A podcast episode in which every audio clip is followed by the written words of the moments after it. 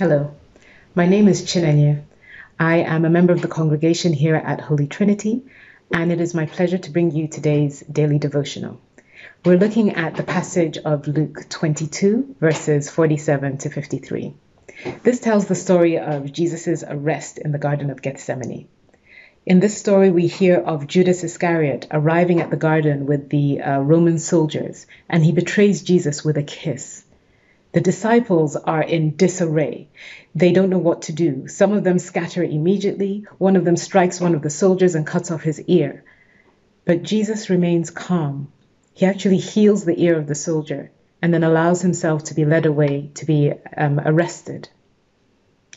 Over the last year or so, I feel like I've learned a lot more about disarray, and I can relate to the disciples a bit better. In 2020, we had a sudden pandemic, whereby we were put into lockdown and our lives and what we had come to know was thrown into disarray. And it might not have been because of the COVID-19 pandemic, but a lot of us have found that our lives have changed significantly over the last year. So what do we do when we face a situation where the things we rely on, the people we rely on, let us down or betray us or fall apart? The temptation is to do the metaphorical chopping ears off. We act without really knowing what we're doing. We get defensive. We try to fix things. And in our fear and our determination to get things back under control, we often find that we've actually made things even worse. Well, the first thing I learned from this passage and from the past few months is that Jesus never actually taught us that life was going to go smoothly. He didn't come with a prosperity gospel that says that if you believe in me, everything will work out fine. He actually taught us the exact opposite. In John chapter 16, verse 33, Jesus said, "I have told you these things so that in me you may have peace. In this world you will have trouble, but take heart, I have overcome the world." Jesus is saying that we will definitely face trouble, but what he does promise us is that if we continue to believe in him and follow his example, we will find peace even in the midst of any kind of trouble we face. Interestingly, in the verse before that, in John 16, verse 32, Jesus predicts exactly what ends up happening in the Garden of Gethsemane. He says to his disciples, "A time is coming, and in fact has come, when you will be scattered, each to your own home. You will leave me all alone, yet I am not alone, for my Father is with me." Jesus warned his disciples of what was coming, and in doing that, he also told them the solution to the problem. But they chose not to or couldn't understand what he was saying at that time. If we compare Jesus' reaction in the Garden of Gethsemane to that of his disciples, we see that the disciples did not know what to do when they faced that time of trouble. They attacked, they fled, whereas Jesus remained calm. He was even compassionate enough to heal one of the people who had come to arrest him. And then he accepted what was happening next. He allowed himself to be arrested.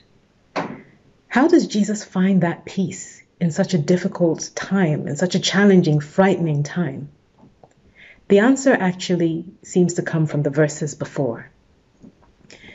In Luke chapter 22, verse 40, Jesus first of all says to the disciples, "Pray so that you will not fall into temptation." But unfortunately, when he comes back, he finds that the disciples are asleep. Apparently, they are exhausted from sorrow, and they have fallen asleep instead of praying. And that is often what we find ourselves doing, at least what I find myself doing. When I feel overwhelmed, the last thing I feel like doing is earnestly praying. I might send out a superficial prayer, but actually I just don't seem to have the strength in me to pray and earnestly cry out to God. Whereas Jesus does the opposite. Verse 42 says that Jesus prays, "Father, if you are willing, take this cup from me. Yet not my will, but yours be done." An angel from heaven appeared to him and strengthened him. Jesus' prayer and his actions actually remind me of the Serenity Prayer. I'm sure a lot of you are familiar with it, at least the beginning section of the prayer, and I have found it a very helpful prayer over the last few months.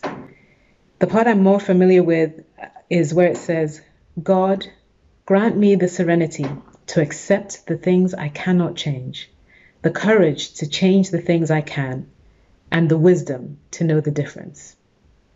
But then the prayer goes on to say, living one day at a time, enjoying one moment at a time, accepting hardship as a pathway to peace, taking, as Jesus did, this sinful world as it is, not as I would have it, trusting that you will make all things right if I surrender to your will, so that I may have reasonable happiness in this life and supreme happiness with you forever in the next.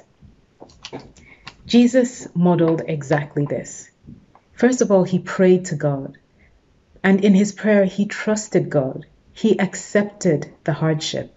He said, "Thy will be done." We all know, really, that we learn the most from the hardships in our lives. We grow the most from the challenges that we have faced, not from the easier times in our lives. And that doesn't make it easier for us to face those challenges, but it's important for us to recognize the importance of facing those kind of hardships and difficulties. We need to learn to accept hardship instead of constantly fighting against it.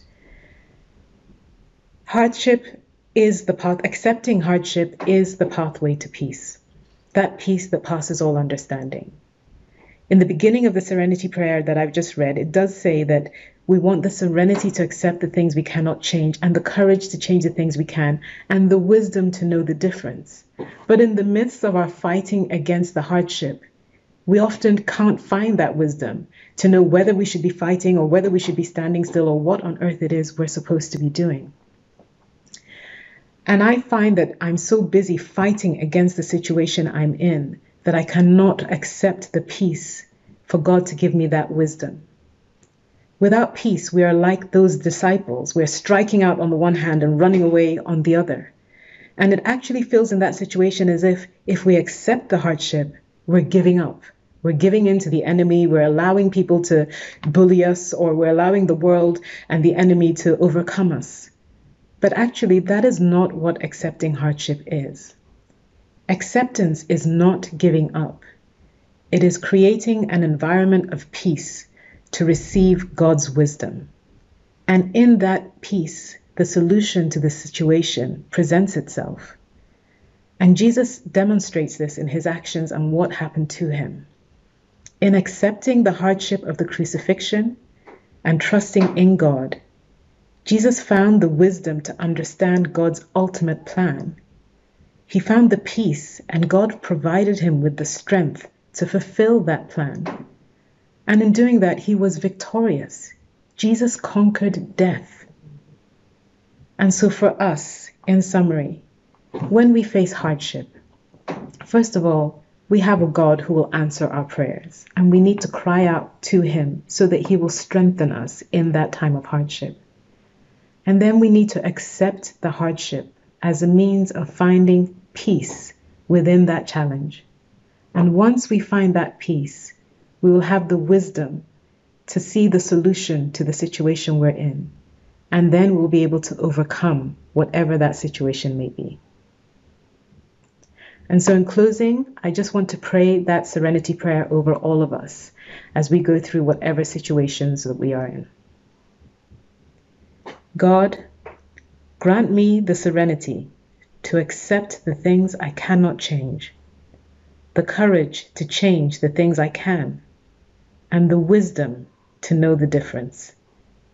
Living one day at a time, enjoying one moment at a time, accepting hardship as a pathway to peace, taking, as Jesus did, this sinful world as it is, not as I would have it, trusting that you will make all things right if I surrender to your will, so that I may be reasonably happy in this life and supremely happy with you forever in the next.